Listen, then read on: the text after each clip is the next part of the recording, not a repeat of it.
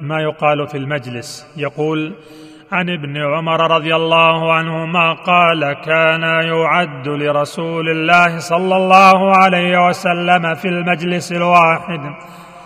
في المجلس الواحد مئة مرة من قبل أن يقوم. رب اغفر لي وتب علي إنك أنت التواب الغفور.